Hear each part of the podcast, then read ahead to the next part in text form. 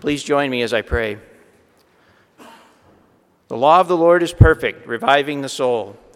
The statutes of the Lord are trustworthy, making wise the simple. The precepts of the Lord are right, giving joy to the heart.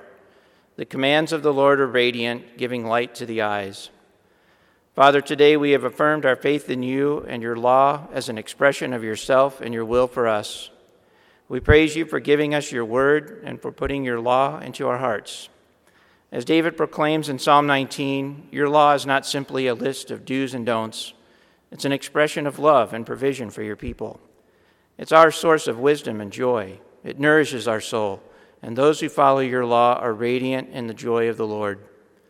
Father, we praise you that you have not left us to our own devices, but you have provided your good, perfect, and complete word for us to follow. I pray that our attitude would be that of David in proclaiming that the ordinances of the Lord are sure and altogether righteous. They are more precious than gold. They are sweeter than honey, than honey from the comb. By them we are warned, and in keeping them there is great reward. Give us a deep and abiding love for your law and a desire to immerse ourselves in your word.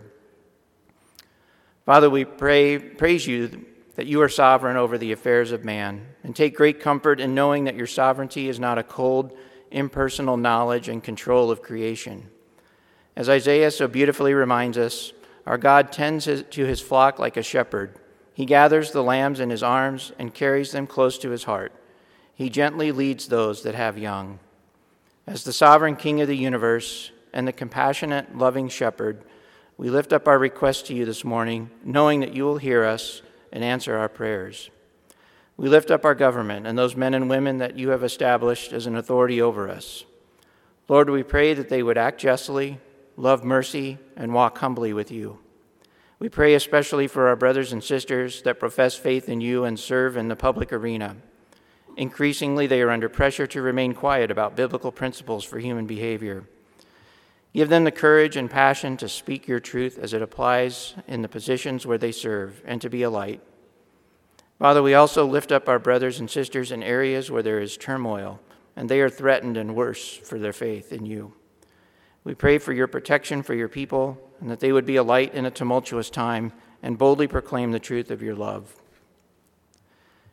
Heavenly Father, as we look locally, we pray for your blessing on the ministry of your church, and in particular, Redeemer and its various ministries. Give us a passion for the lost of this world and the boldness to reach out with the word of life. We pray for our families and marriages.